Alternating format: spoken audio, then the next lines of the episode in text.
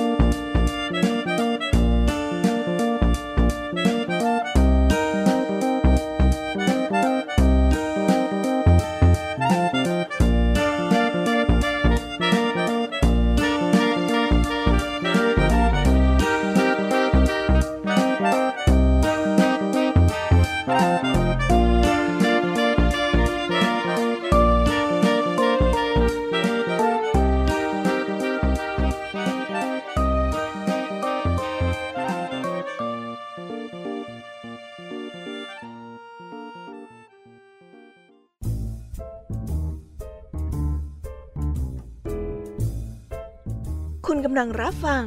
ไทย PBS Radio ต่อจากนี้ไปขอเชิญทุกท่าน รับฟังรายการ นิทานแสนสนุกสุดหันษาที่รังสรรค์มาเพื่อน้องๆ ในรายการ Kiss Hour ค่ะ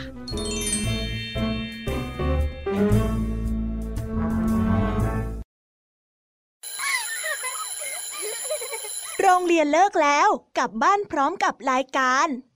Kids Hours โดยวัญญาชยโย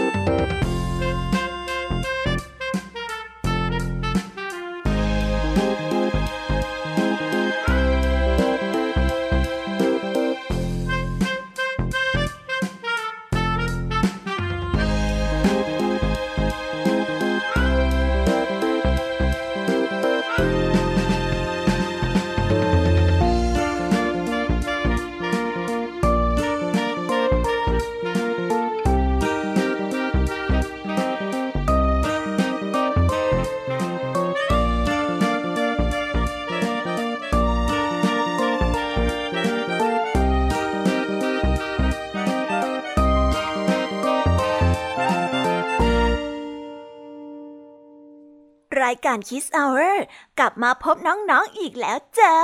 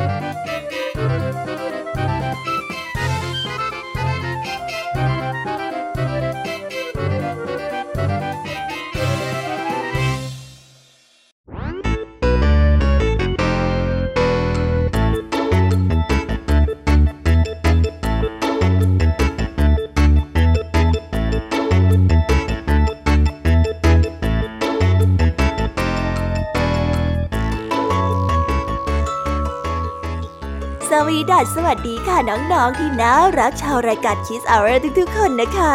หลังจากที่ได้ห่างหายกันไปหลายชั่วโมง ทีมงานรายการคิสอาเรอย่างพี่ยามีครูไหวใจดี พี่เด็กดีแล้วก็ลุงทางดีกับเจ้าจ้อย ก็ได้ไปวางแผนเพื่อที่จะนำนิทานสนุกสนุกมาเล่าให้กับน้องๆได้เปิดจินตนาการ แล้วก็ตะลุยไปกับโลกแห่งนิทานอย่างสนุกสนานนั่นเองละค่ะ น้องๆอยากจะรู้กันแล้วใช่ไหมล่ะคะ ว่าวันนี้เนี่ย พี่แยมมีมีนิทานเรื่องอะไรมาฝากกันบ้างงั้นเดี๋ยวพี่แยมมี่จะบอกเกริ่นๆไว้ก่อนนะคะ เพื่อให้เรียกน้ำย่อยกันไว้ก่อนนะ วันนี้ค่ะคุณครูไหวใจดีก็ได้เตรียมนิทานคุณธรรมทั้งสองเรื่องมาเล่าให้กับน้องๆได้ฟังกัน ซึ่งในวันนี้นะคะ คุณครูไหวก็ได้นำนิทานเรื่อง ผีเสื้อปีกสวย และต่อกันด้วยเรื่อง เม่นขี้เกียจกับมดขยันมาฝากกัน ส่วนเรื่องราวจะสนุกสนานแค่ไหน ก็ต้องไปรอติดตามพร้อมๆ กันในช่วงของคุณครูไหวใจดีกันนะคะ เด็กๆ ส่วนพี่ยามีเล่าให้ฟังในวันนี้ ก็ไม่ยอมน้อยหน้าคุณครูไหวค่ะ ได้จัดเตรียมนิทานมาถึงสามเรื่องด้วยกัน เอาไว้เล่ากันยาวๆ ต่อจากช่วงคุณครูไหวกันเลย นิทานเรื่องแรกของพี่แยามีนั่นก็คือนิทานเรื่อง ลูกเป็ดกระตันยูต่อด้วยนิทานเรื่อง หมาป่ากับเนื้อก้อนโต และปิดท้ายด้วยเรื่อง หมาป่าผู้ใจดีนั่นเองละค่ะนิทานทั้งสามเรื่องของพี่ยามีในวันนี้ พี่ยามีเนี่ยขอการันตีเลยค่ะว่า สนุกอย่างแน่นอน วันนี้นะคะ ลุงทองดีกับเจ้าจอยของเราก็ได้เตรียมนิทานสุภาษิตมาฝากพวกเรากันอีกเช่นเคยค่ะ ซึ่งในวันนี้นะคะ มากับสำนวนที่ว่าซับในดินสินในน้ำเรื่องราวและความหมายของคำคำนี้ จะเป็นอย่างไร เอาไว้เป็นเราฟังกันในช่วงนิทานสุภาษิตกันนะคะ และก็ปิดท้ายกันอีกเช่นเคยกับนิทานพี่เด็กดีจากทางบ้าน ซึ่งวันนี้พี่เด็กดีเองก็ได้เตรียมนิทานเรื่อง หมูอ้วนกับแกะผอมมาเล่าให้กับพวกเราได้ฟังกัน ในช่วงนิทานเด็กดีนั่นเองโอ้โห เป็นยังไงกันบ้างล่ะคะได้ยินแค่ชื่อเรื่องนิทานก็น่าสนุกแล้วใช่ไหมล่ะคะเด็กๆ พี่ยามีก็ตื่นเต้นที่จะรอฟังนิทานที่แสนสนุกที่พวกเรารออยู่ไม่ไหวแล้วล่ะค่ะ มีแต่เรื่องที่น่าฟังทั้งนั้นเลยนะคะเนี่ย อะล่ะค่ะ เพื่อไม่ให้เป็นการเสียเวลา งั้นเรามาเตรียมตัวเตรียมใจ ให้พร้อมกับการเข้าไปตะลุยในดินแดนแห่งนิทานกันดีกว่าค่ะ เพราะว่าตอนนี้คุณครูไหวก็ได้มายืนรอพวกเราอยู่ที่หน้าชั้นเรียนแล้วล่ะค่ะ ถ้าหากว่าน้องๆพร้อมกันแล้ว งั้นเรามานับถอยหลังพร้อมๆกันเลยนะคะ 3 2 1 let's go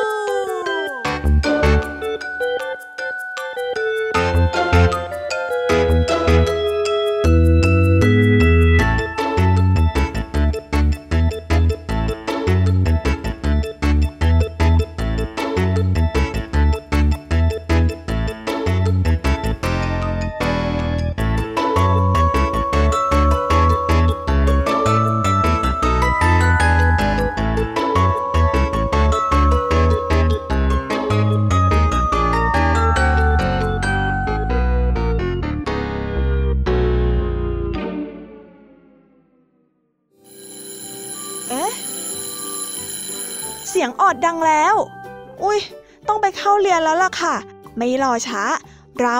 ไปหาคู่ไหวกันเถอะ ไปกันเลย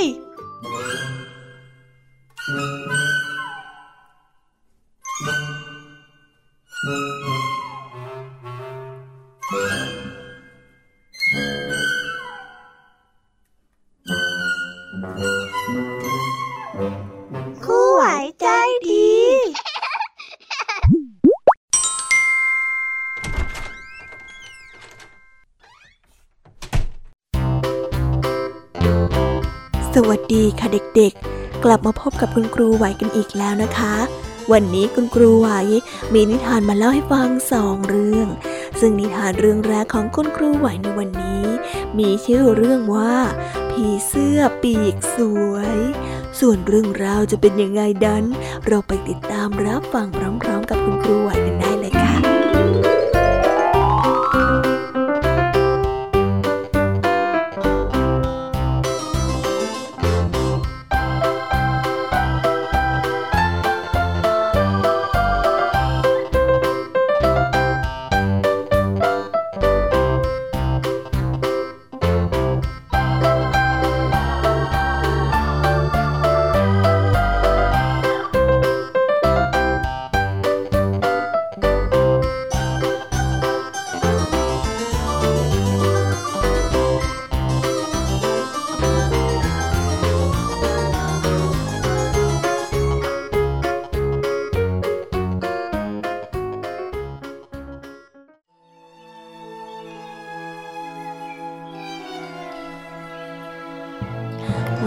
ใหญ่ แต่ละพื้นที่ได้ถูกแบ่งสัดส่วนเป็นอาณาจักรเล็กๆหลายสิบแห่ง ซึ่งแต่ละอาณาจักรนั้น ถ้าเรียกง่ายๆ ก็คือที่อยู่อาศัยของเหล่าสัตว์นั่นเอง อย่างทางเหนือก็มีอาณาจักรของแผ่นกวิน อาณาจักรแมวน้ำ อาณาจักรปลาฉลามและปลา ถัดลงมาก็เป็นอาณาจักรของหมีขาว อาณาจักรหมาป่า และอีกหลายๆอาณาจักร ซึ่งอาณาจักรที่น่าสนใจที่สุดนั่นก็คืออาณาจักรของสัตว์ปีเนื่องจากว่าที่นี่มีผีเสื้อตัวหนึ่ง มันได้มีปีกที่สวยงามมากกว่าผีเสื้อตัวอื่นทุกตัว และสวยงามมากกว่าเหล่านกทั้งหลายในอาณาจักร วันๆมันจึงได้แต่บินร่อนไปร่อนมา เพื่อจะอวดปีกสวยๆของมันกับผีเสื้อและนกตัวอื่น เริ่มแรก ทุกตัวต่างก็ชื่นชมในความสวยงามของปีกผีเสื้อ แต่เมื่อนานวันไป ก็ได้เริ่มเปลี่ยนเป็นความรำคาญโอ้โหเฮ้ยพวกเจ้าดูสิปีกของข้าน่ะมันสวยใช่ไหมล่ะ สวยที่สุดในป่านี้เลยนะ ยิ่งโดนแสงก็ยิ่งสวยดูสิดูสิวิ่งวิ่งวิ่งวิ่งวิ่งเฮ้ยเป็นประกายอย่างกับดาวบนท้องฟ้าเลยนะ ดูปีกข้าสิผีเสื้อได้พูดจาโอ้อวดปีกของตัวเองเหมือนอย่างทุกวันที่ผ่านมาเหล่าผีเสื้อและนกตัวอื่นก็รู้สึกเบื่อหน่ายเต็มทน จึงได้พูดขึ้นมาว่า นี่ เลิกพูดอวดปีกของตัวเองได้แล้วนะ พวกเราฟังจนจะพูดตามได้อยู่แล้วเนี่ย น่าเบื่อที่สุดเลยนั่นนะสิ วันๆน่ะเอาแต่อวดปีกของตัวเองอยู่นั่นน่ะ หัดทำงานซะบ้างเถอะ ผีเสื้อได้ยินนกกับผีเสื้อตัวอื่นได้พูดแบบนั้นก็รู้สึกโมโหขึ้นมา มันจึงได้ตอบกลับไปว่าพวกเจ้าน่ะมันขี้อิจฉา ฉันน่ะไม่อยากจะคุยด้วยหรอกเฮ้ยเสียอารมณ์จริง ๆ จากนั้นมันก็ได้บินจากไป แต่หลังจากวันนั้น ผีเสื้อก็ไม่ได้เลิกอวดปีกของตัวเอง มันยังคงบินไปบินมา และพูดจาโอ้อวดปีกแสนสวยของมันเหมือนเดิม นิสัยขี้อวดของมันทำให้สัตว์ปีกตัวอื่นๆ นั้นทนไม่ไหวและไม่อยากคบด้วย วันหนึ่งผีเสื้อปีกสวยก็ได้บินมาเกาะกับดอกเข็มใกล้ๆกับต้นไม้ที่มีอีกาเกาะอยู่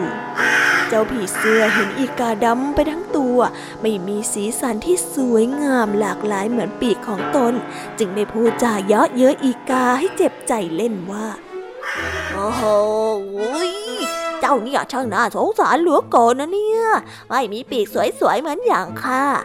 เอ้ยดูดูๆไปก็ไม่มีอะไรน่าดึงดูดเอาซะเลย นี่นี่นี่นี่ดูปีกของฉันสิวิงวิงวิงวิงวิงวิงสวยใช่ไหมล่ะอีกาจึงได้ย้อนกลับไปในทันทีว่า แล้วสีสันที่สวยงามของเธอจะไปมีประโยชน์อะไรกัน ถ้าหากว่าปีกของเธอมันได้หักลงไปแล้วนะ่ะ เมื่อพูดจบ อีกาก็ได้โฉบมาจิกปีกของผีเสื้อจนหักทำให้ผีเสื้อนั้นบินไม่ได้อีกต่อไป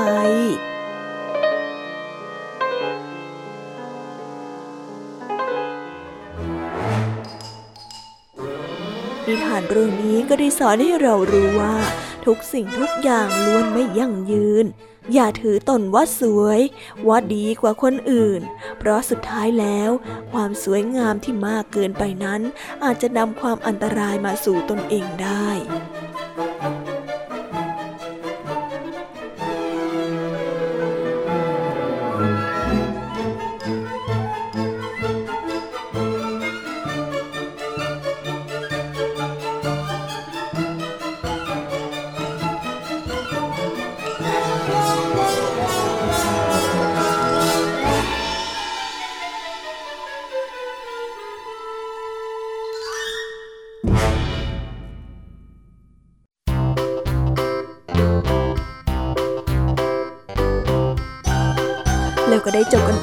เรียบร้อยแล้วนะคะสำหรับนิทานในเรื่องแรกงั้นเราไปต่อกันในนิทานเรื่องที่สองของคุณครูไหวกันต่อเลยนะคะ และในนิทานเรื่องที่สองของคุณครูไหวนี้ มีชื่อเรื่องว่า เมนขี้เกียจกับมดขยัน เรื่องราวจะเป็นยังไง เจ้ามดจะขยันมากมายแค่ไหนงั้นเราไปรับฟังนิทานเรื่องนี้พร้อมๆกันได้เลยค่ะ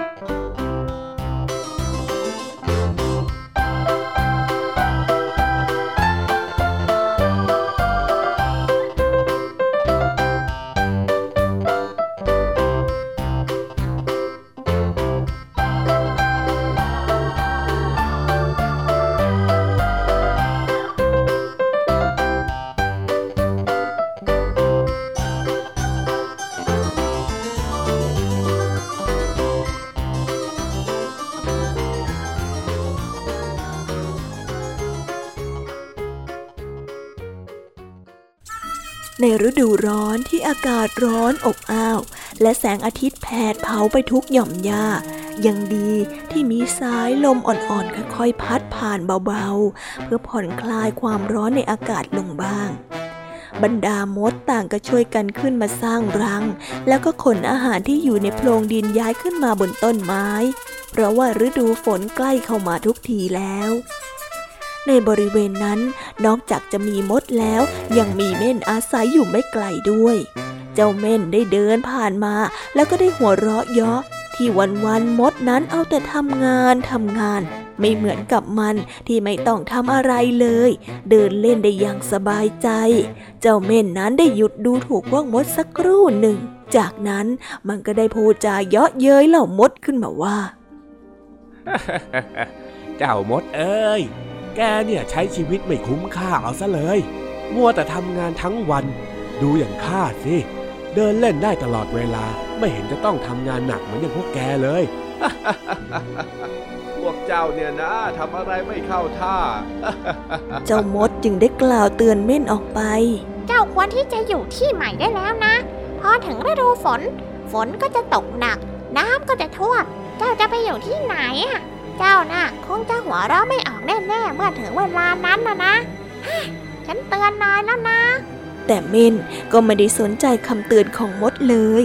มันยังคงใช้เวลาเออระเหยไปวันๆ ตื่นเช้ามาก็ออกไปท่องเที่ยวเล่นสนุกไปทั่ว เหมือนอย่างที่มันเคยทำในทุกๆวัน ฤดูร้อนผ่านไปแล้ว ฤดูฝนเองก็กำลังจะเริ่มขึ้น ทุกอย่างเป็นจริงอย่างที่มดได้เตือน ฝนได้ตกหนักจนน้ำท่วม ฝูงมดได้ขึ้นไปหลบอยู่บนต้นไม้อย่างปลอดภัย ทั้งยังมีอาหารสำรองไว้เก็บกินมากมาย ส่วนเม่นไม่ได้เตรียมการอะไรเลย ไม่รู้ว่าจะหลบไปที่ไหน มันจึงได้จมน้ำแล้วก็เสียชีวิตไปในที่สุดนิทานเรื่องนี้ก็ได้สอนให้เรารู้ว่า ผู้ที่มีความรอบคอบเตรียมการไว้ล่วงหน้า เมื่อรู้ว่าภัยจะมาถึงทำให้สามารถรอดพ้นจากภัยพิบัติไปได้ด้วยดี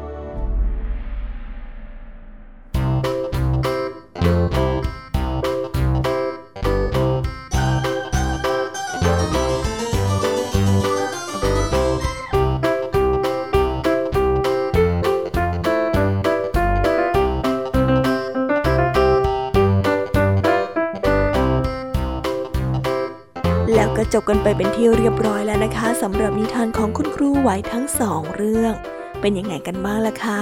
นิทานในวันนี้เนี่ยสนุกกันไหมเอ่ยอย่าลืมนำข้อคิดที่ได้จากการรับฟังนิทานไปปรับใช้กันด้วยนะจ๊ะเด็กๆ แล้ววันนี้ก็หมดเวลาของคุณครูไหวกันลงไปแล้วค่ะ ครูไหวก็ต้องขอส่งต่อเด็กๆ ให้ไปรับฟังนิทานในช่วงต่อไปกับช่วงพี่ยามีกันเลยนะคะ ป่านนี้เนี่ยพี่ยามีคงเงาปากน่าดูเลยแหละค่ะ งั้นเอาเป็นว่าคุณครูไหวขอตัวลากันตรงนี้เลยนะคะ สวัสดีค่ะ บ๊ายบาย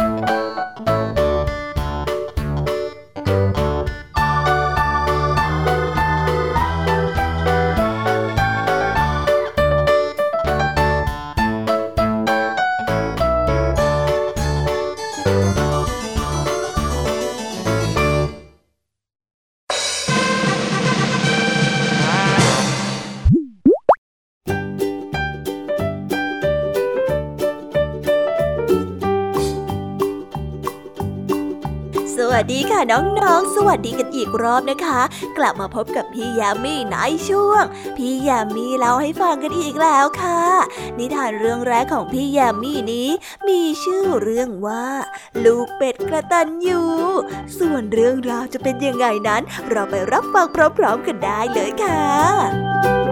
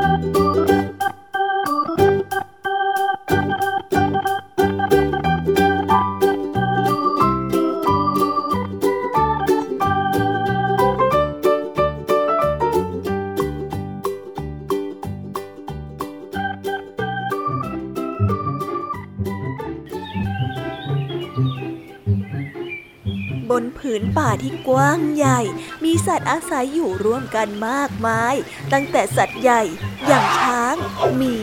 เสือ ไปจนถึงสัตว์เล็กอย่างพวกกระต่าย เต่า หรือแม้แต่กระทั่งเป็ด เมื่อพูดถึงเป็ดพี่ชายป่าด้านหนึ่ง ได้มีลูกเป็ดนั้นเดินหลงทาง ได้ร้องเรียกหาแม่ด้วยความน่าสงสาร บังเอิญได้เดินทางมาพบกับเจ้ากวาง จึงได้ถามเจ้ากวางไปว่า พี่กวางจ๋าเห็นแม่ของหนูบ้างไหมอะ กวางได้สายหน้าแล้วก็เดินจากลูกเป็ดไป ลูกเป็ดนั้นได้เดินมาทั้งวัน ได้หมดแรงแล้วก็นอนพักใกล้ๆกับเล้าไก่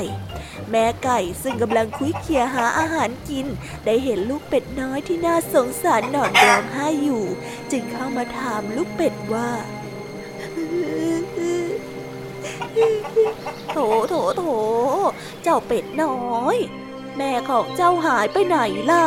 เป็ดน้อยได้ร้องไห้สะอึกสะอื้นพลางตอบไปว่า เมื่อหนูตื่นขึ้นมาหนูก็ไม่พบแม่แล้ว หนูเดินหามาเรื่อยๆ จนมาถึงที่นี่อะจ้ะ แม่ไก่ได้ฟังดังนั้นก็รู้สึกสงสาร รวมถึงแม่ไก่นั้นได้มีลูกเจี๊ยบอยู่แล้ว จะรับลูกเป็ดไว้เพื่อเป็นโลกอีกตัวก็ไม่มีปัญหา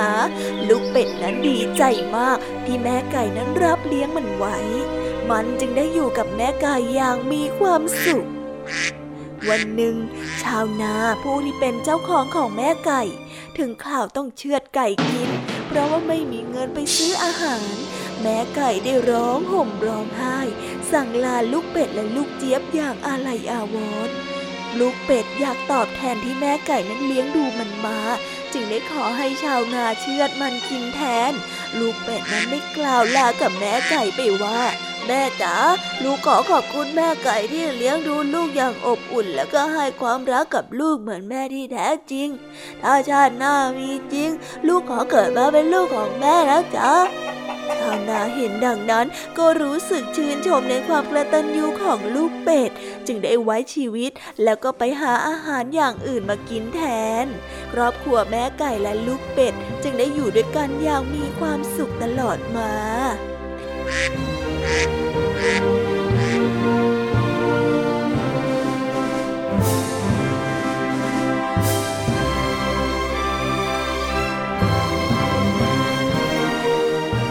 ทานเรื่องนี้ก็ได้สอนให้เรารู้ว่า การมีน้ำใจช่วยเหลือผู้ตกทุกข์ได้ยาก ความดีนั้นก็จะส่งผลให้ตนพ้นจากความทุกข์ไปได้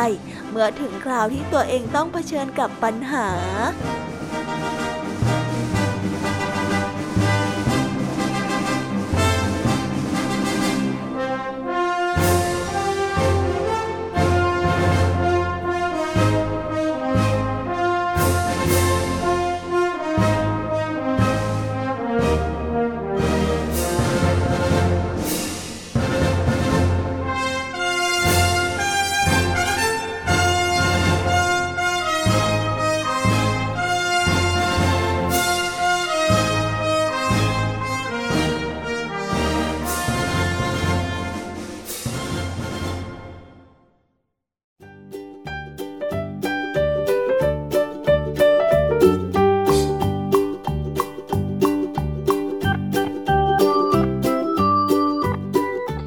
ก็ได้จบกันไปเป็นที่เรียบร้อยแล้วนะคะสำหรับนิทานในเรื่องแรกของพี่ยามีเป็นยังไงกันบ้างล่ะคะน้องๆสนุกกันหรือเปล่าเอ่ยฮันแน่ถ้าน้องๆสนุกแล้วก็ งั้นเราไปต่อกันในนิทานเรื่องที่สองกันต่อเลยนะคะ ในนิทานเรื่องที่สองนี้ มีชื่อเรื่องว่า หมาป่ากับเนื้อก้อนโต เรื่องราวจะเป็นยังไงนั้น เราไปรับฟังพร้อมๆกันเลยค่ะ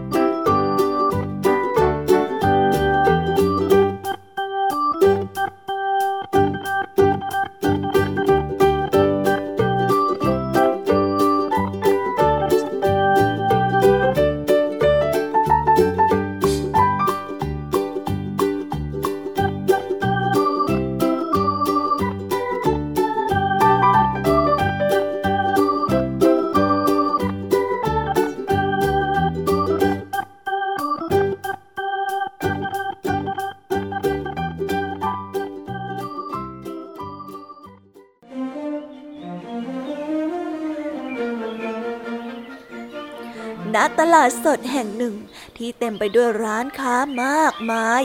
บรรดาพ่อค้าแม่ค้า ต่างก็ได้งัดกลเม็ดเด็ดทั้งหลายขึ้นมา เพื่อให้ดึงดูดลูกค้าเข้ามาซื้อของในร้านของตน ตลาดแห่งนี้ มีตั้งแต่ร้านขายผักผลไม้เล็ก ร้านขายอาหารร้านขายขนมหวาน ร้านขายเนื้อสัตว์ ไปจนถึงร้านขายข้าวของเครื่องใช้ในชีวิตประจำวัน เรียกได้ว่าอยากได้อะไร ถ้ามาตลาดแห่งนี้รับรองว่าไม่ผิดหวังแน่นอนในบรรดาร้านค้าต่างๆ ที่มีอยู่มากมาย ได้มีร้านขายเนื้อร้านหนึ่ง เจ้าของร้านได้นำเนื้อปลอมมาแขวนไว้หน้าร้าน เนื้อปลอมมีสีสันสวยงามน่ากินมาก ทั้งยังเหมือนจริงมากอีกด้วย เพื่อที่จะดึงดูดลูกค้าให้ลูกค้านั้นเห็นได้ชัดเจนว่า นี่เป็นร้านขายอะไร ถัดไปไม่ไกลกันนัก ได้มีหมาป่าตัวหนึ่งได้แอบย่องเข้ามา มันรู้ว่าที่นี่เป็นตลาดใหญ่ ที่ไม่ว่าอะไรก็มีขายที่นี่ทั้งนั้นดังนั้นมันจึงได้แอบย่องเข้ามาขโมยเนื้อสัตว์ตามร้านเนื้อไปกินอยู่เป็นประจำ แน่นอนว่าพวกพ่อค้าแม่ค้าทั้งหลาย ก็ต่างโมโหแล้วก็อยากจับมันให้ได้ แต่หมาป่านั้นก็วิ่งได้เร็วและว่องไวมาก จึงได้หลบหนีออกมา พร้อมกับเนื้อชิ้นโตในปากได้ทุกครั้ง เอาล่ะไหนดูสิว่าวันเนี้ยร้านไหนที่น่าอร่อยที่สุด เจ้าหมาป่าได้พึมพำพลางสอดสายตามองไปรอบๆเพื่อหาเป้าหมายที่ต้องการ และไม่นานมันก็ได้ไปสะดุดตาเข้ากับร้านขายเนื้อร้านหนึ่ง โอ้โห ดูร้านนั้นสิ เนื้อสดสดๆสีสวยน่ากินที่สุด แถมยังเอามาแขวนไว้หน้าร้านอีกเสร็จข้าละ ว่าแล้วมันก็ค่อยๆ ขยับตัวเข้าไปใกล้ร้านเนื้อมากขึ้นมากขึ้น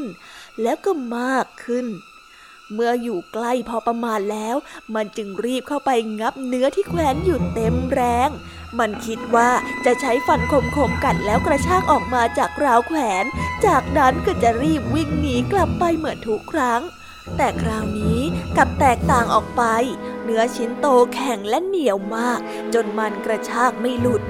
กลับกันหมาป่าก็วิ่งอย่างเต็มแรง กลับทะไหลไปชนกับกำแพงร้านอย่างแรง ทำให้มันได้รับบาดเจ็บสาหัส และไม่สามารถวิ่งหนีไปไหนได้ เจ้าของร้านได้ยินเสียงดังโครมคราม จึงได้วิ่งออกมาดู แล้วก็ได้เห็นหมาป่ากำลังนอนดิ้นทุรนทุรายด้วยความเจ็บปวด ก็เข้าใจเรื่องที่เกิดขึ้นในทันที เขาจึงได้พูดกับหมาป่าไปว่าเฮ้อเจ้าหมาป่าขี้ขโมย นั่นนะมันเนื้อปลอม ทั้งแข็งทั้งเหนียว หืมพลาดแล้วล่ะแกเจ้าหมาป่า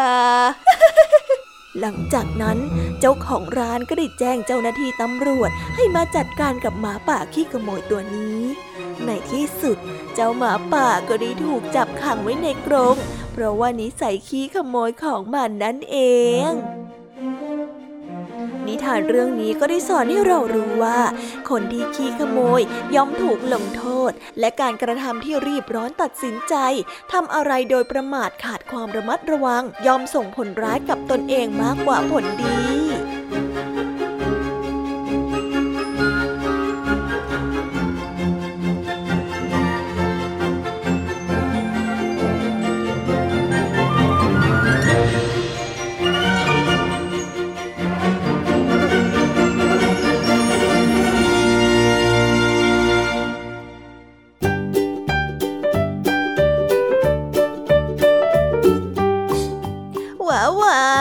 ก็จบกันไปเป็นที่เรียบร้อยแล้วนะคะสำหรับนิทานในเรื่องที่สองของพี่แยมมี่เอาเป็นว่างั้นเราไปต่อกันในนิทานเรื่องที่สามกันต่อเลยนะคะ เพื่อความจุใจให้กับน้องๆในนิทานเรื่องที่สามนี้มีชื่อเรื่องว่า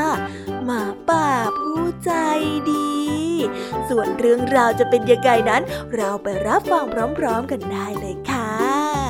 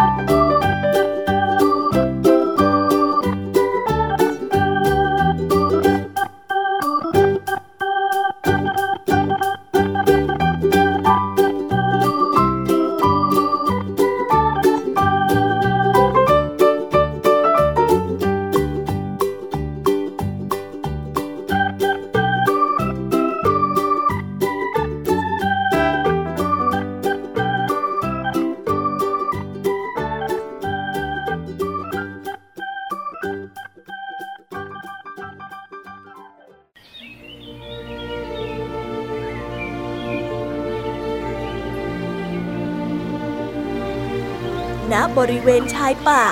ซึ่งเป็นที่นัดพบกับลูกหมาป่าและลูกแมว ทั้งสองอย่างตัวเล็กนัก จะชอบเล่นซุกซน มันจึงได้ชวนกันไปเล่นที่ลำธารซึ่งมีน้ำเย็นฉ่ำชื่นใจ และมีผีเสื้อสวยๆมากมายมาบินวนเวียนอยู่กับดอกไม้ ดูแล้วช่างเพลิดเพลินเหลือเกิน แน่จริงจับให้ได้สิ แน่จริงก็จับข้าให้ได้สิ หมาป่าได้วิ่งพางตะโกนท้าลูกแมวที่วิ่งตามอยู่ด้านหลัง ลูกแมวจึงตะโกนกลับไปว่าคอยดูเธอ ข้าจะจับเจ้าให้ได้เลย มาดินะ มาดิมาดิขณะที่ลูกหมาและลูกแมวกำลังวิ่งไล่กันอยู่นั้น ลูกแมวก็ได้พลัดตกลงไปใน ลำธารลูกแมวยังว่ายน้ำไม่เป็น จึงได้ตะเกียกตะกายและพยายามร้องให้ลูกหมามาช่วย เจ้าหมาเจ้าหมาช่วยด้วยช่วยด้วยเออลูกหมาได้เห็นเพื่อนกำลังจมน้ำก็ได้ตกใจเป็นอย่างมาก มันได้เห่าเสียงดัง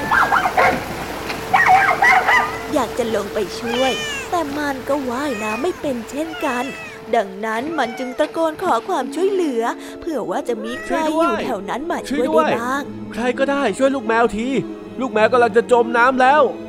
ใครก็ได้ช่วยด้วย พอดีกับที่หมาป่าตัวหนึ่งอยู่ใกล้ๆแถวนั้น มันได้ยินเสียงร้องเรียกให้ช่วยของเจ้าลูกหมา มันก็เลยรีบวิ่งมาดูทันทีว่าเกิดอะไรขึ้นพอได้เห็นลูกแมวกำลังจะจมน้ำก็ได้รีบกระโดดลงไปช่วยในทันที ทำให้ลูกแมวนั้นปลอดภัยในที่สุด ลูกหมาได้ดีใจเป็นอย่างมากที่หมาป่านั้นมาช่วยเพื่อนของตนเอาไว้ และเจ้าลูกแมวเองก็รู้สึกขอบคุณเจ้าหมาป่ามากๆ ที่มาช่วยชีวิตตนเองพวกมันสองเพื่อนซีเลยพากันวิ่งไปบอกเจ้าสิงโตเจ้าป่า เพื่อให้ประกาศกับบรรดาสัตว์ต่างๆ ให้รู้ว่า หมาป่านั้นเป็นผู้กล้าหาญและใจดีที่สุด เอาละข้าขอประกาศให้สัตว์ป่าทุกตัวในที่นี้ รู้ได้เลยว่า หมาป่าได้ช่วยชีวิตลูกแมวเอาไว้ เพราะความใจดีและมีจิตใจที่กล้าหาญของหมาป่าข้าในนามสิงโตเจ้าป่า จะขอมอบปลอกคอทองคำอันนี้ เพื่อเป็นสิ่งเตือนใจถึงความดีในครั้งนี้ของเจ้า รับไปซะ สิงโตเจ้าป่าได้กล่าวเสียงดัง จากนั้นก็ได้หยิบปลอกคอทองคำขึ้นมาสวมให้กับหมาป่า สัตว์ต่างๆ ที่มาชุมนุมกันตามคำขอของเจ้าสิงโต ก็ต่างปรบมือแสดงความยินดีกับเจ้าหมาป่า ส่วนมันเองก็ยิ้มรับด้วยความภาคภูมิใจ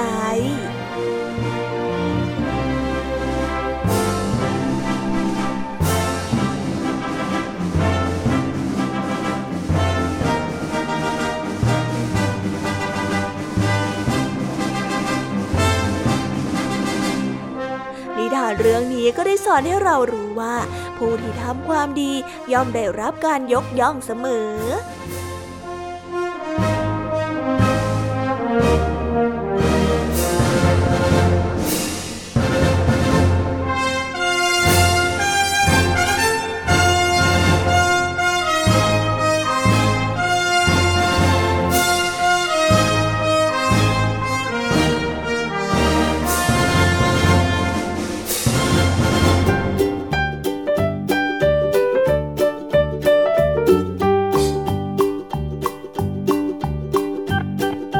จบกันไปเป็นที่เรียบร้อยแล้วนะคะสำหรับนิทานทั้ง 3 เรื่อง 3รสของพี่แยมมี่เป็นยังไงกันบ้างล่ะคะน้องๆฟังกันซาสนุกและก็จุใจกันเลยละสิคะเนี่ย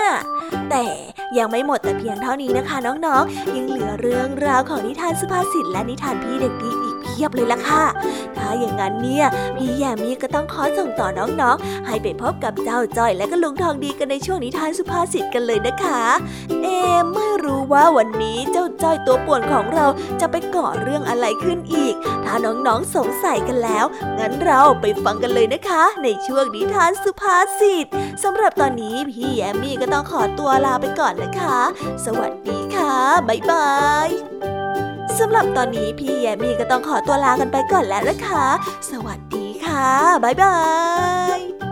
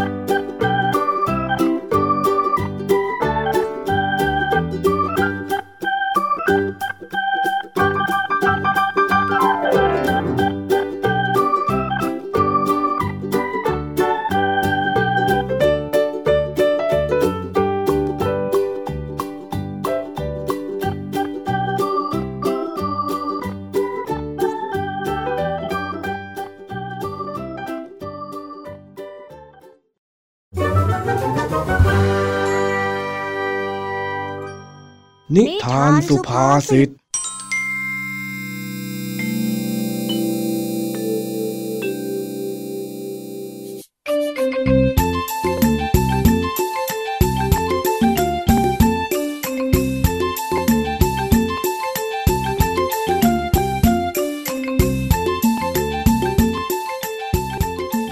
ันนี้เจ้าจ้อย ก็ได้เดินไปหาลุงทองดีที่บ้านเหมือนเช่นเคย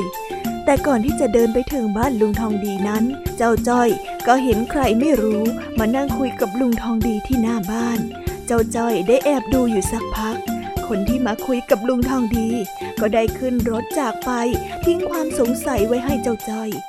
ว่ามันเกิดอะไรขึ้นกันแน่ ลุงทองดีจ๊ะลุงมันเกิดอะไรขึ้นอะ ลุงดูแปลกๆนะมีอะไรหรือเปล่าอะลุง อะไรของเองอะจอดจ้อย นี่ไม่ได้มีอะไรสักหน่อยนะ ถ้าจะมีอะไรที่แปลกเนี่ย ก็คงจะเป็นเองแล้วล่ะ โอ้ลุง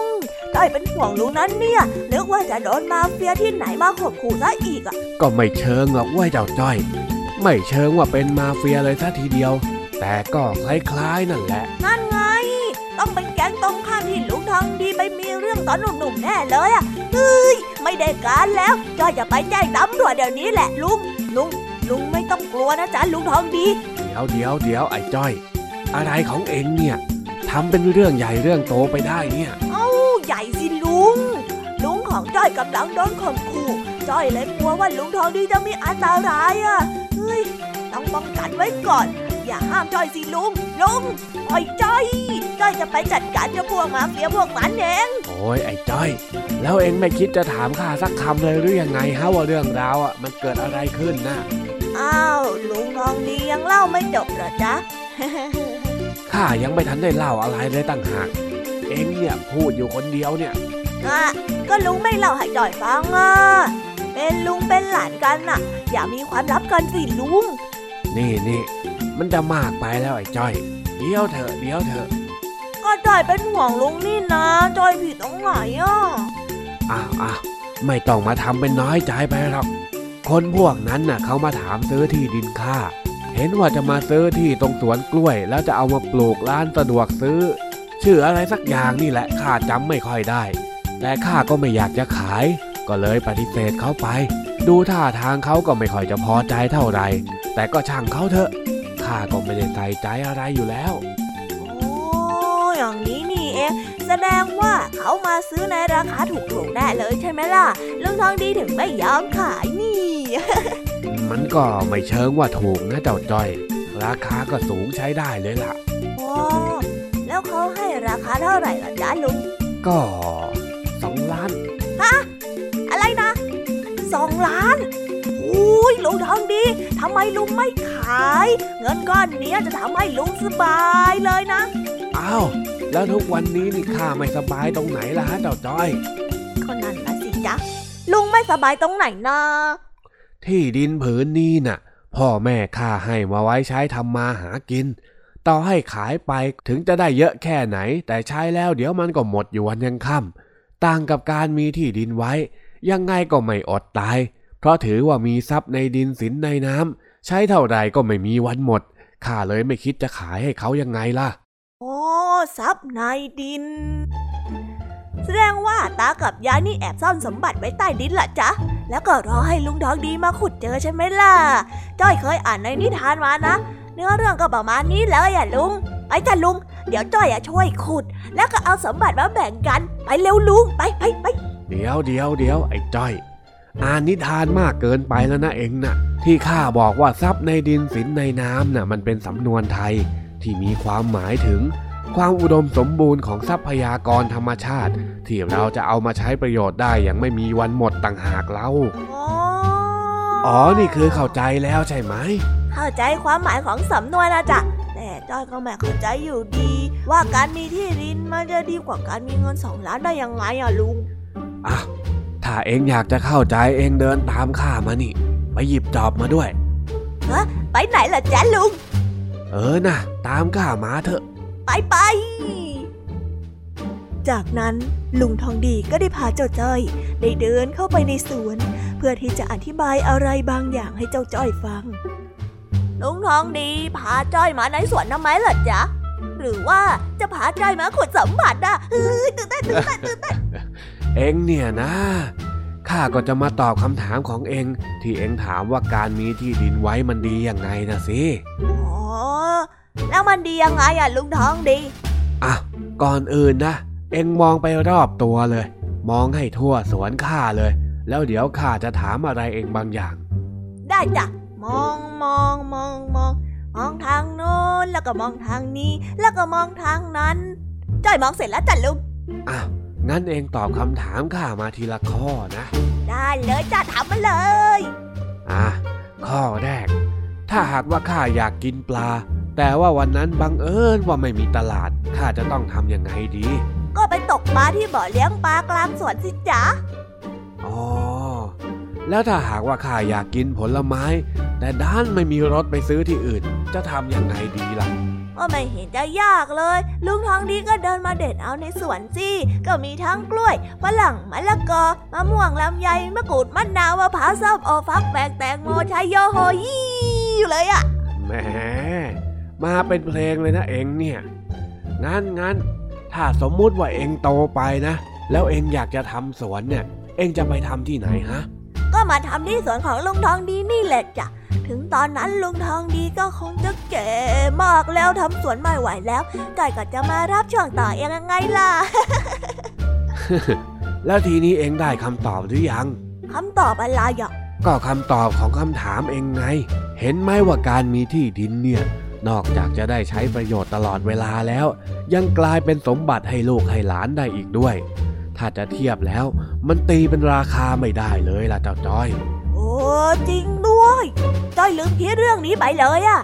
จ้อยมองแต่ว่าได้เงินมาก็คงไปซื้ออะไรได้เยอะแยะ แต่ว่า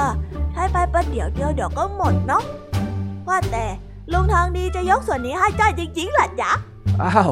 พูดขนาดนี้แล้วก็ต้องให้จริงๆสิวะ เย้เย้เย้เย้เย้ดีใจจังเลยอะจ้อยจะมีที่ดินเป็นของตัวเองด้วย แต่แต่แต่แต่ถ้าหากว่าเองอยากจะได้ที่ดินนะ เองต้องมาช่วยข้าขุดกล้วยนี่ก่อน แล้วข้าถึงจะตัดสินใจอีกที นั่นไง โดนเข้าเต็มๆเลย หลงกลลุงทองดีจนได้โดนหลอกใช้มาทำสวนอีกแล้วโอ้เอาหน้าฝึกไว้ไงเพื่อว่าวันหนึ่งเองเป็นเจ้าของสวนแล้ว เองจะได้ทำเป็นไม่ต้องเลยโหลุงทองดีอะลุงดีแขนน้อยๆของจอยกันต่อต้องมาปวดเมื่อยอีกแล้วหล่นเนี่ยเอาหน้าเอาหน้าไปไปช่วยไปขุดกล้วยต้นนั้นให้ข้าหน่อยไป ครับขุดก็ขุดครับเอาเลยลงมือ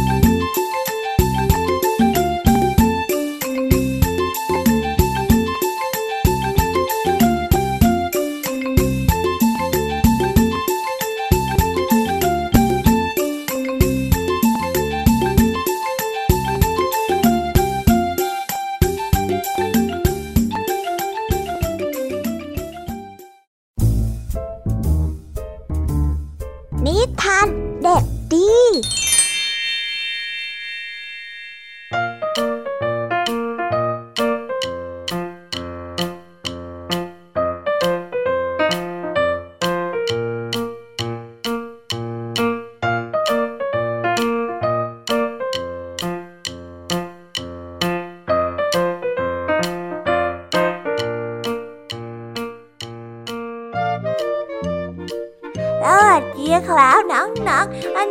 กลับมาพบกับพี่เด็กดีกันอีกเช่นเคยนะครับในช่วงท้ายรายการแบบนี้ วันนี้เนี่ยพี่เด็กดีได้เตรียมนิทานสนุกสนุกๆมาฝากกันอีกเช่นเคยล้วครับ วันนี้น้องๆสงสัยกันหรือเปล่าเอ่ยว่าพี่เด็กดีนั้นได้เตรียมนิทานเรื่องอะไรมาฝากอันละครับ พี่เด็กดีเฉลยกันได้ นิทานในวันนี้พี่เด็กดีได้เตรียมนิทานเรื่อง หมูอ้วนกับแกะพร้อมมาฝากกันล้วครับ น้องๆ ถ้าพร้อมกันแล้ว งั้นเราไปฟังนิทานเรื่องนี้กันได้เลย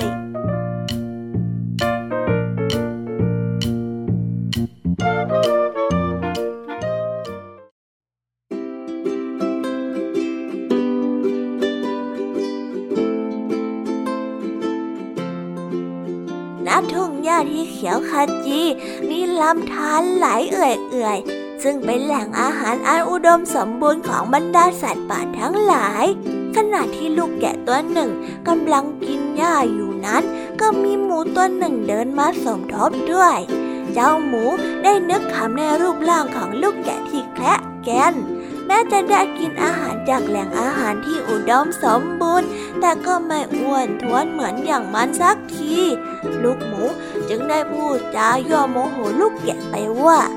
อดูสิดูสิเจ้าเนี่ยมันน่าสงสารจริงๆเลยอะถึงจะได้กินอาหารดีๆสักเท่าไหร่ ก็ยังผอมแห้งเออมองไปมองมาเหมือนจิ้งจกถูกประตูหนีบเลยนะเนี่ยเอ้ยไม่อ้วนท้วนสมบูรณ์เหมือนข้าเลยอะข้าน่ะอ้วนท้วนสมบูรณ์ดูน่ารัก ลูกแกะได้ฟังคำย่อโมโหของลูกหมูทั้งหมด แต่ก็ทำท่าทีไม่สนใจกับคำพูดเหล่านั้นแต่อย่างใด มันยังก้มหน้าก้มตา กินหญ้าอย่างอาเร็ดอร่อยโถโถโถทำเป็นมอนข้าเหรอ ต่อให้เจ้ากินหญ้ามากแค่ไหน มันก็ไม่ทำให้เจ้าอ้วนท้วนสมบูรณ์ขึ้นมาได้หรอก ลูกหมูยังคงพูดจากวนโมโหลูกแกะไม่หยุด แต่ลูกแกะนั้นก็ยังคงไม่สนใจมันเหมือนเดิมขณะนั้นเองก็มีหมาป่าตัวหนึ่งเดินมาหาอาหารเช่นกัน เมื่อมันได้เห็นสัตว์ทั้งสองก็รู้สึกดีใจเป็นอย่างมาก มันมาได้ตรงจังหวะพอดีหลังจากที่ซุ่มดูอยู่ไม่นาน ก็ได้ตรงเข้าไประคุบ หวังว่าจะจับเหยื่อทั้งสองนั้นให้ได้ในคราวเดียว แต่ลูกแกะมีรูปร่างที่ผอมแล้วก็ปราดเปรียวมาก จึงได้วิ่งหนีไปได้ทัน แล้วก็ได้ทิ้งเจ้าหมูอ้วนวิ่งอุยอายอุยอายตามหลัง ได้กลายเป็นอาหารอันโอชะของหมาป่าเป็นในที่สุดนิทานเรื่องนี้ก็ได้สอนให้เรารู้ว่า ทุกสิ่งทุกอย่างนั้นมีด้านดีและก็ไม่ดี อยู่ที่เราจะมองด้านไหนเท่านั้นเองละครับ แล้วก็ได้จบกันไปเป็นที่เรียบร้อยแล้วนะครับสำหรับนิทานของพี่เด็กดีในวันนี้ น้องๆสนุกกันไหมครับถ้าน้องๆสนุกเนี่ย งั้นคราวหลังพี่เด็กดีจะเตรียมนิทานที่แสนสนุกแบบนี้มาฝากกันอีกเช่นเคยนะสำหรับตอนนี้เวลาของพี่เด็กดีก็ได้หมดลงไปแล้วล่ะครับ งั้นเราไว้กลับมาพบกันใหม่ในคราวหน้านะสำหรับวันนี้พี่เด็กดีต้องขอตัวลากันไปก่อนแล้วครับ สวัสดี ครับ บ๊ายบาย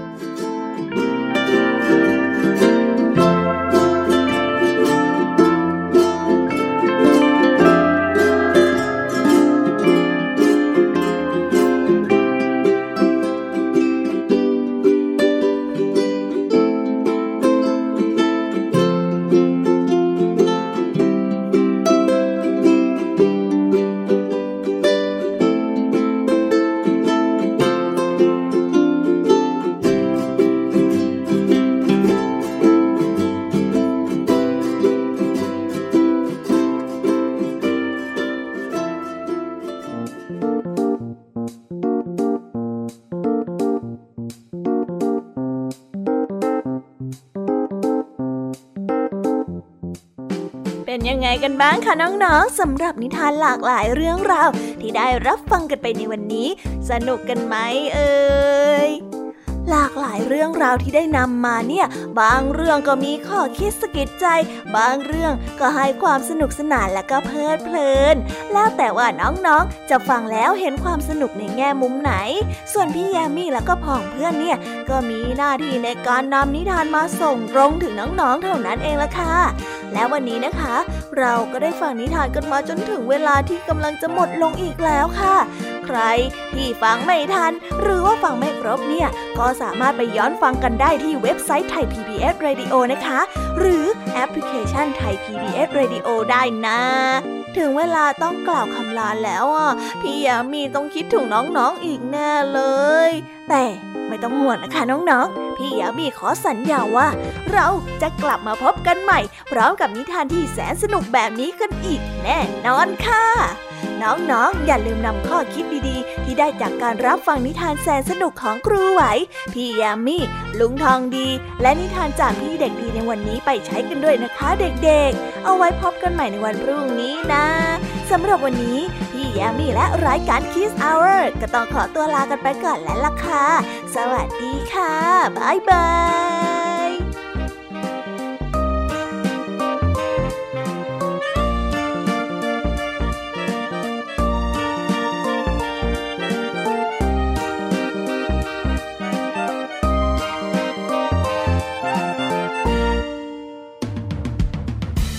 ามรับฟังรายการย้อนหลังได้ที่เว็บไซต์และแอปพลิเคชันไทย PBS Radio